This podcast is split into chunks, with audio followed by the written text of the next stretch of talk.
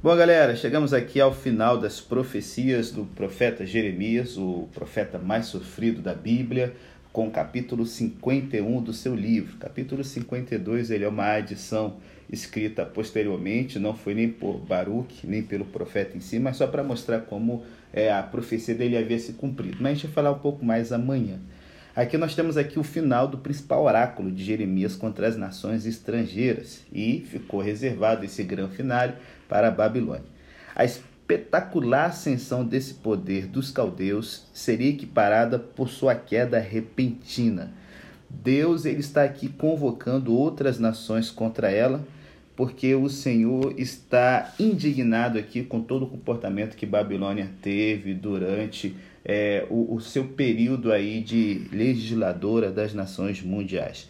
E aí os exilados de Judá com certeza teriam aí esperança para poder ter um futuro diferente, já que Deus estava agindo, enquanto Judá, né, teria esperança no futuro, o profeta ele acrescentou uma advertência. Babilônia estava além da cura. Quando chegasse o momento de voltarem para casa, povo de Judá deveria sair da Babilônia, fugir da Babilônia, sai dela, povo meu, porque já não haveria esperança nenhuma para essa cidade condenada. É interessante que o capítulo 51 ele vai aparecer várias vezes no livro do Apocalipse, quando também a outra Babilônia, a Babilônia espiritual, ruir também repentinamente debaixo da ação de Deus sobre esse mundo iníquo. E se você leu aí a profecia direitinho, capítulo 51, você vai perceber que ela fazia parte de uma carta que foi escrita por Jeremias e Baruque e foi enviada através de Seraías, que era um príncipe do bem, que acompanhou o rei Zedequias em uma viagem à Babilônia em 594 a 593. Provavelmente essa viagem que eles fizeram é o evento ali da estátua de ouro, mas vamos deixar isso aí para quando for é o livro de Daniel.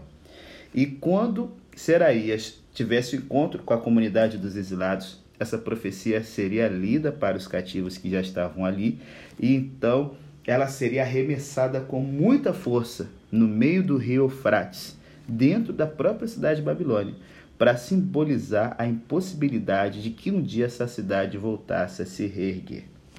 Bom, gente, sabe que me impressiona ao terminar aqui de ler essa profecia contra essa cidade ímpia? Que o fantasma da Babilônia ele domina muitos capítulos dos livros históricos e proféticos do Antigo Testamento. A impressão causada sobre o povo de Deus por esse antigo reino é tão grande que o nome se converteu em um símbolo.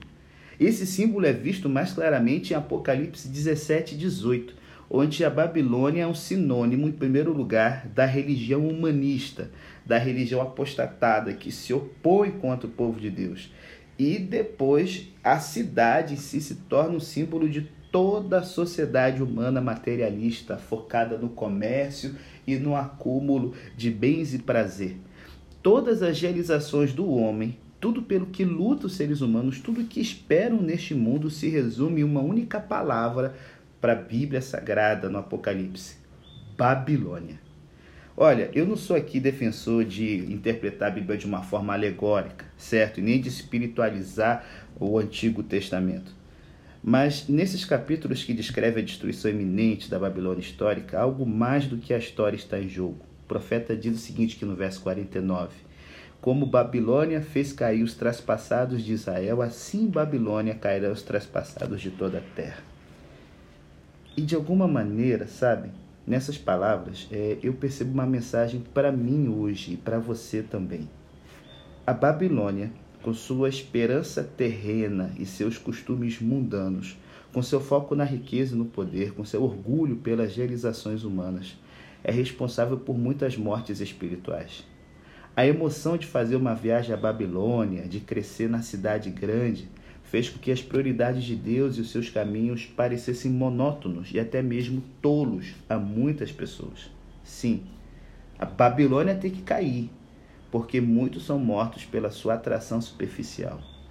E o primeiro lugar de onde a Babilônia tem de cair é do meu coração. Somente um coração fixado em Deus deixará de ter lugar para o amor do mundo. Eu fechei com as palavras de Henry Jowett, em que ele fala o seguinte: O mundanismo é um espírito, um temperamento, uma atitude da alma. É uma vida sem grandes chamados, uma vida vazia de ideais sublimes. É um olhar sempre na horizontal e jamais na vertical. Caiu, caiu a grande Babilônia e jamais se levantará. Que comece no nosso coração, galera, para a gente ter o foco na cidade eterna, que o arquiteto e fundador é Deus. É o meu desejo para a sua vida hoje, em nome de Jesus. Amém.